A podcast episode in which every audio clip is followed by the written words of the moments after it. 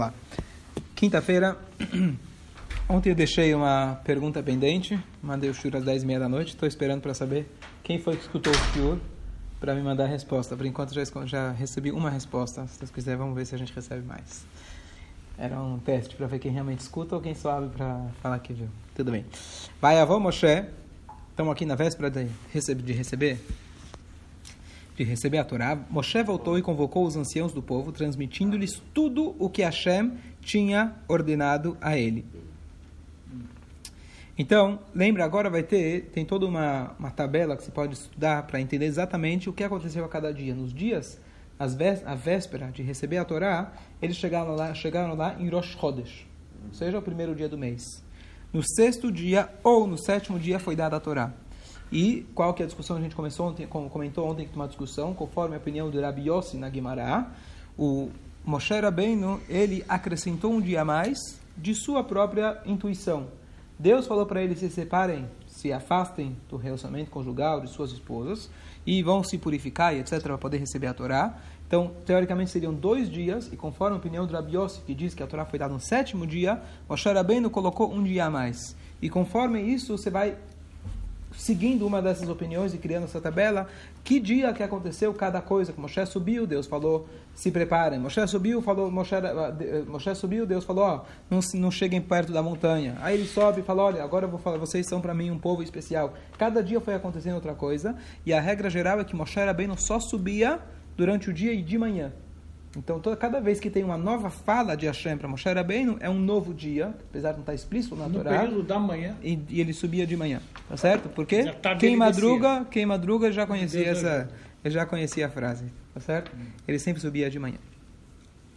Então, agora que Deus falou para ele, então ele, ele, subiu até, ele subiu até o monte, tá certo? E Deus falou para ele aquela frase: Vocês são um povo, um tesouro precioso para mim. Vocês são um grupo de Koanim, Am Segulai, etc. E Deus falou para ele: Olha, é, assim você vai falar para Beit Yaakov, assim você vai dizer para o povo, assim você vai dizer para Beit Yaakov, assim você vai falar para casa dos filhos de Israel. O que eu falei ontem que a diferença é, é a maneira de falar para os homens, a maneira de falar para as mulheres, etc. Então, isso foi no primeiro dia. Então, Moshe Rabbeinu agora desce e vai comunicar ao povo. Uma coisa curiosa, que Moshe Rabbeinu, ele tem muito derech eretz. Derech eretz significa educação, bons modos.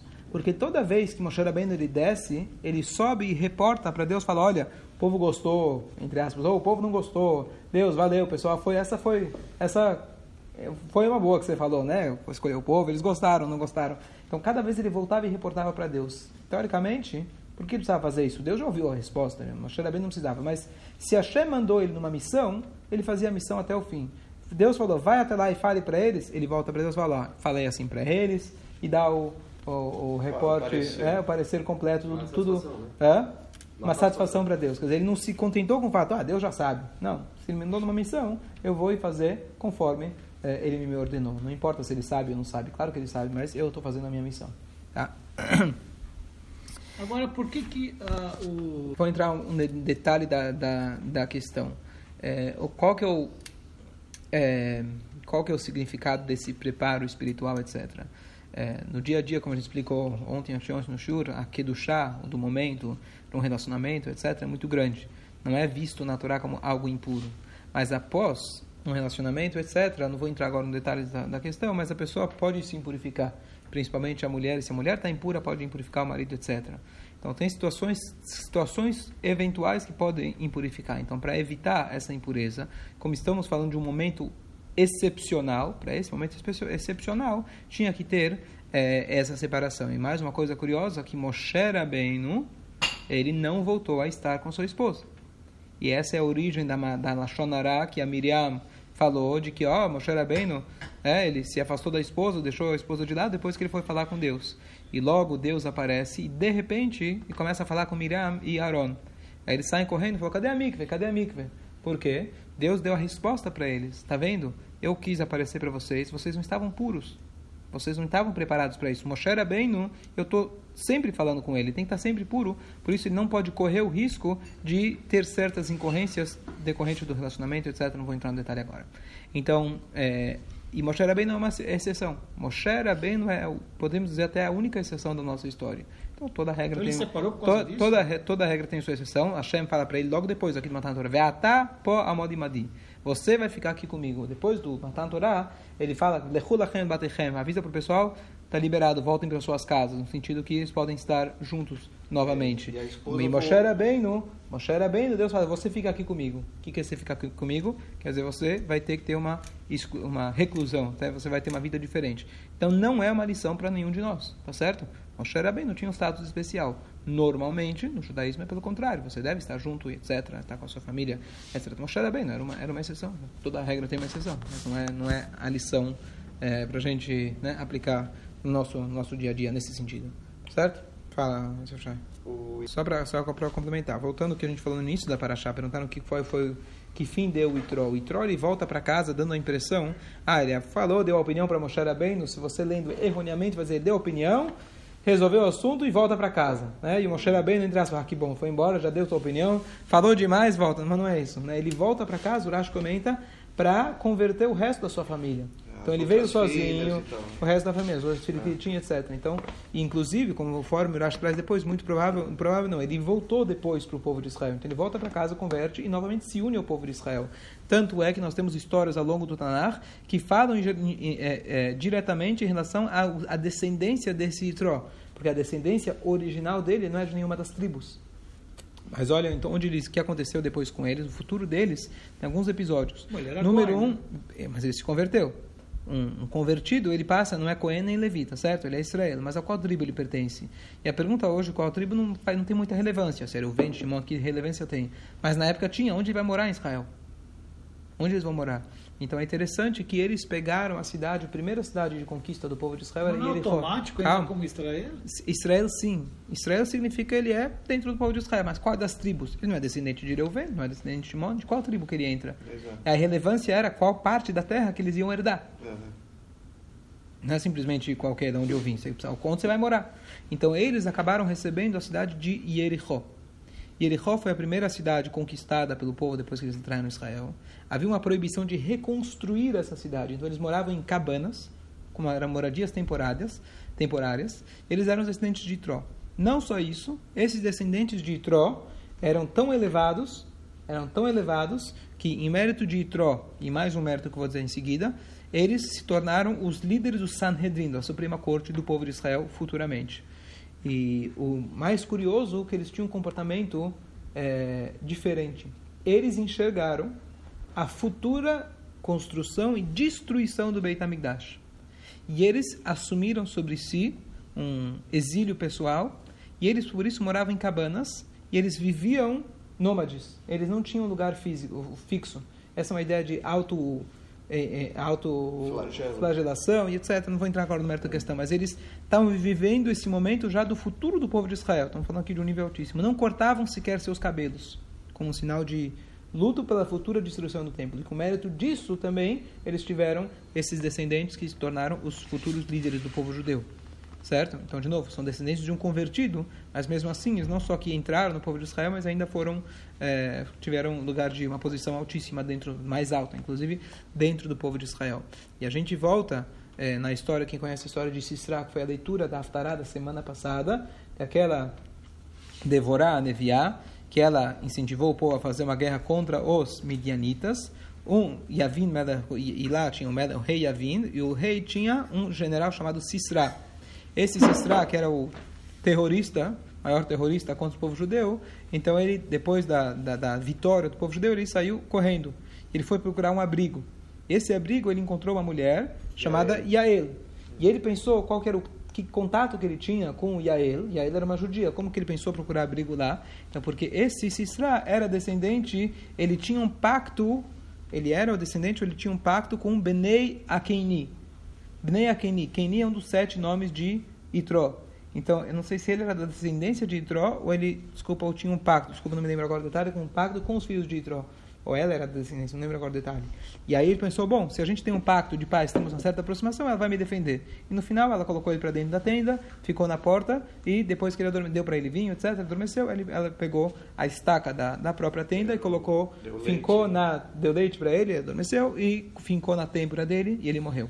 Tá certo? E assim foi o final da, dessa vitória. Mas só estou lembrando que essa é a história do Keini, novamente descendente de Itró. Essa é a continuação da história de Itró. Ok. Aqui a gente está parando primeiro. Ok. Agora todo mundo conhece.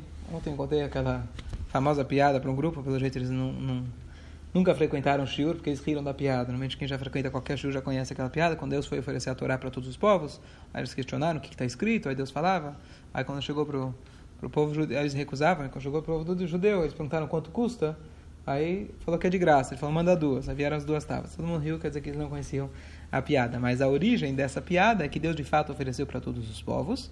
E eles não aceitaram a Torá porque eles questionaram. Chegou o povo judeu, falaram nascer venishmar. Eles falaram faremos e ouviremos. E o tema do shur que dei ontem foi a ideia de que a premissa de tudo é faremos.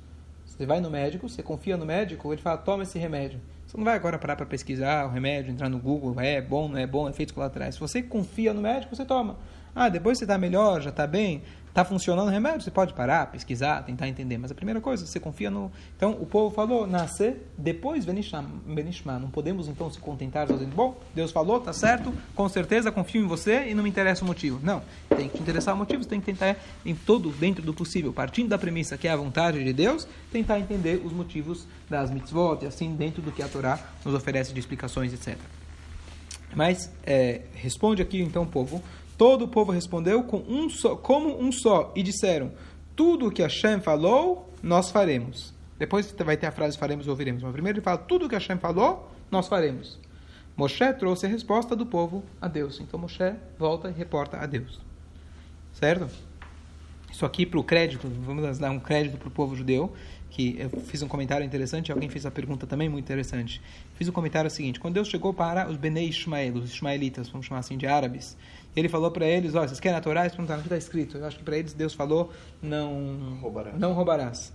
Falou: ah, Poxa, né? essa acho que não, não rola. Né? Dizem que Deus veio para o povo, povo, brasileiro e falou que tem que respeitar o Shabat. Falaram: Bom, pode jogar futebol no Shabat? Assistir futebol? Deus falou: Não, ah, então dá para outro. Né? Então, Deus pegava, no, entre aspas, o ponto fraco de cada nação. E aí a pergunta que surge, os Rahamim fazem, peraí, ninguém do povo, ninguém falou, Deus, ah, ah, tô curioso, quero, quero, acho que sim. Ninguém falou que não. Então a resposta que a, a, a, a os Rahamim dizem de que a resposta coletiva foi não. Mas tiveram alguns indivíduos que sim queriam adorar. E essas são as almas originárias dos futuros convertidos do povo de Israel. As várias nações do mundo que acabaram se convertendo são aqueles que falaram sim, mas naquele momento, como o povo, de maneira geral, não aceitou, então Deus não ia dar a Torá para um. Ah, e eles acabaram se convertendo, tá? Essa, essa foi o comentário, um comentário muito bonito. Óbvio, para a pessoa se converter, precisa passar por toda, eh, todo o processo da Allahá e etc. Mas depois que a pessoa se converteu, a linguagem é Gershenit Gayer, um convertido que se converteu. Ou seja, na origem ele também fez parte do Abraham Yitzhak Yaakov, do Har Sinai, etc. Aí alguém fez uma pergunta contrária. Será que dentro do povo de Israel não teve ninguém falou contrário? Alguém não, não, Deus, espera aí, é, deixa eu ver o que está escrito aí nessa Torá. Ninguém que duvidou? Eu falei, não, está nesse passuco aqui. Todo o povo respondeu. A Torá deixa bem claro. Todo o povo respondeu. Que é um momento especial. Todo o povo responder e, a, e aceitar a mesma coisa? Todo o povo respondeu. Está aqui na Torá explicitamente. Agora, registrado. Deixa eu te perguntar uma coisa. Ok. É, então todo o povo falou junto. Hashem disse a Moshe: Eu virei a você numa nuvem espessa, para que todo o povo ouça quando eu falar com você. E também eles acreditarão em você para sempre. Aqui é também uma frase essencial, um alicerce no, no na Torá. Aqui, essa frase é muito importante. Ontem também, voltando ao show dos jovens, me fazem perguntas muito interessantes. E a pergunta ontem foi: prova a Deus, prova a criação do mundo, etc. Foi um show muito interessante, foi muito legal. Que mas uma turma de jovens que nunca frequentou show ah, nenhum. Sim. Então as perguntas que eles fazem são aquelas mais frescas e assim, mais refrescam a gente, né? É, é. Faz uma pergunta tão simples, mas a resposta não é tão simples assim. É. Você está falando de Torá, de Deus, de Moshe, mas peraí, onde começou tudo? Hum. Me prova Deus. Eu falei várias, vários approaches diferentes, que vários pensamentos dentro da Torá usam, por exemplo, um pensamento racional do Maimonides, por exemplo, ele pega, só em resumo aqui, foi muito curioso, só queria passar uma palhinha do show de ontem que foi muito legal, de que o Maimonides ele usa a questão mais racional. Então tem gente que gosta de provar entre aspas Deus no papel, tá certo? Tem a prova histórica, e a prova histórica é aqui. Se a gente perguntar onde a gente sabe que a Torá é verdade, que o judaísmo é verdade, isso é uma prova, comprovação histórica. Como você sabe que Napoleão existiu? Como você sabe que Sócrates existiu, etc. Ah, tem a escultura dele. Não é só a escultura, tem a escultura, tem, você tem as histórias que foram passadas de geração em geração. Isso é uma comprovação histórica, ninguém nunca refutou. Se hoje levantar alguém e falar, olha, eu sou não sei quem, vai, o livro dele vai para o lixo, não, ninguém vai acreditar nele. O fato é que isso foi repetido. A Bíblia é o livro mais vendido todo ano, é o best-seller todo ano, tá certo? E mesmo quem eventualmente refuta a Bíblia, a Bíblia, ele não fala que não existiu a Bíblia, ele fala que existiu, mas Moshe bem, não viu, o horário é. da seca, etc. Quer dizer, todo mundo leva, é o único livro que ele te desafia, fala, vocês viram.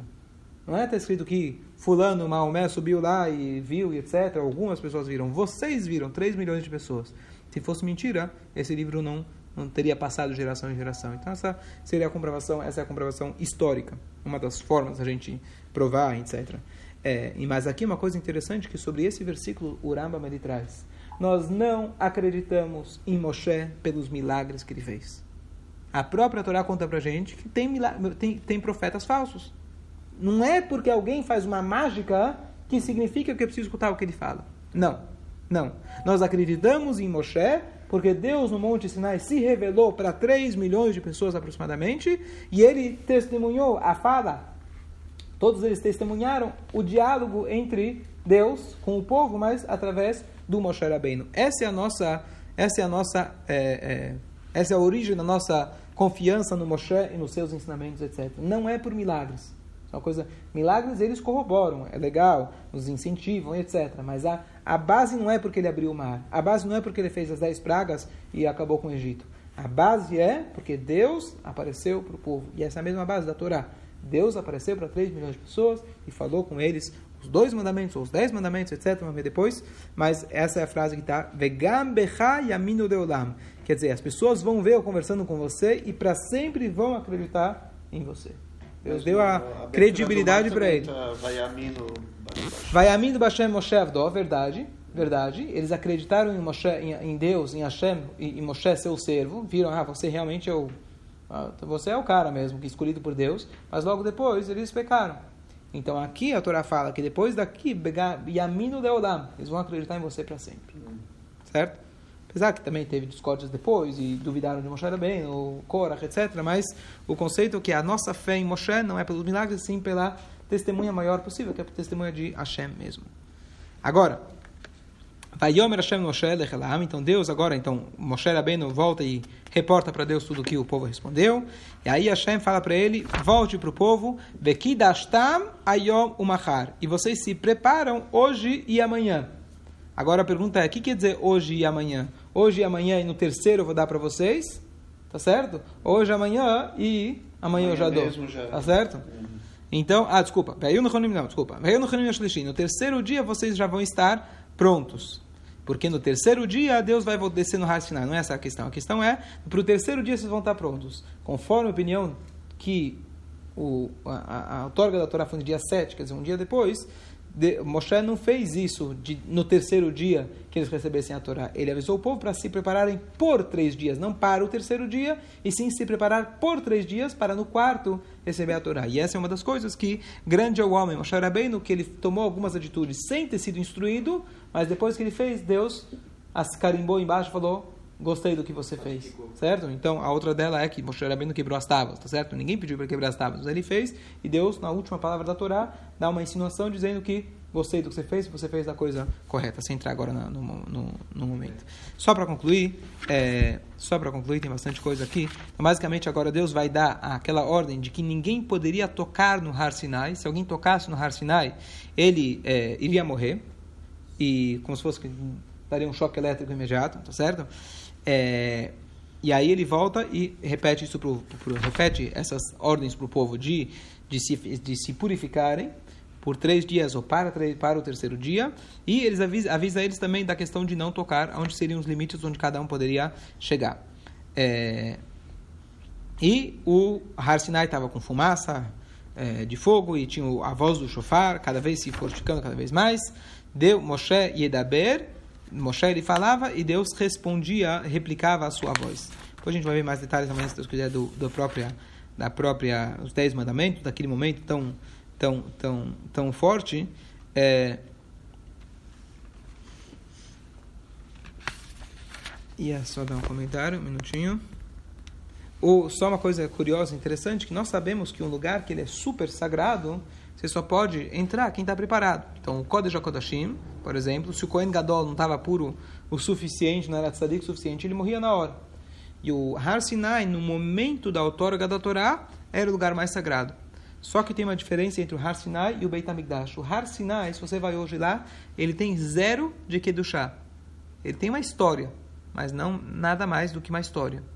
No Beit HaMikdash, Deus, ele, a Shekhinah, a presença divina pairou no templo e ficou lá para sempre. Uhum. Essa é a casa fixa de Deus. Então, o, apesar de que era proibido tocar no Har Sinai, a Torá diz hoje para a gente que era só enquanto o shofar tocava. Assim que tocou, quer dizer, assim que tocou o shofar, que terminou os dez mandamentos, quem quiser subir no Monte Sinai, ah, deixa eu subir lá, ver onde foi que Moshe Rabbeinu entrou exatamente, ver fazer uma, é, ver se era aqui mesmo. Quer entrar, fica à vontade, aqui não tem problema, porque a chá foi momentânea. No Har Sinai não tem chá nenhuma, tem uma história bonita. A chá só permeou dentro do Mishkan de maneira fixa.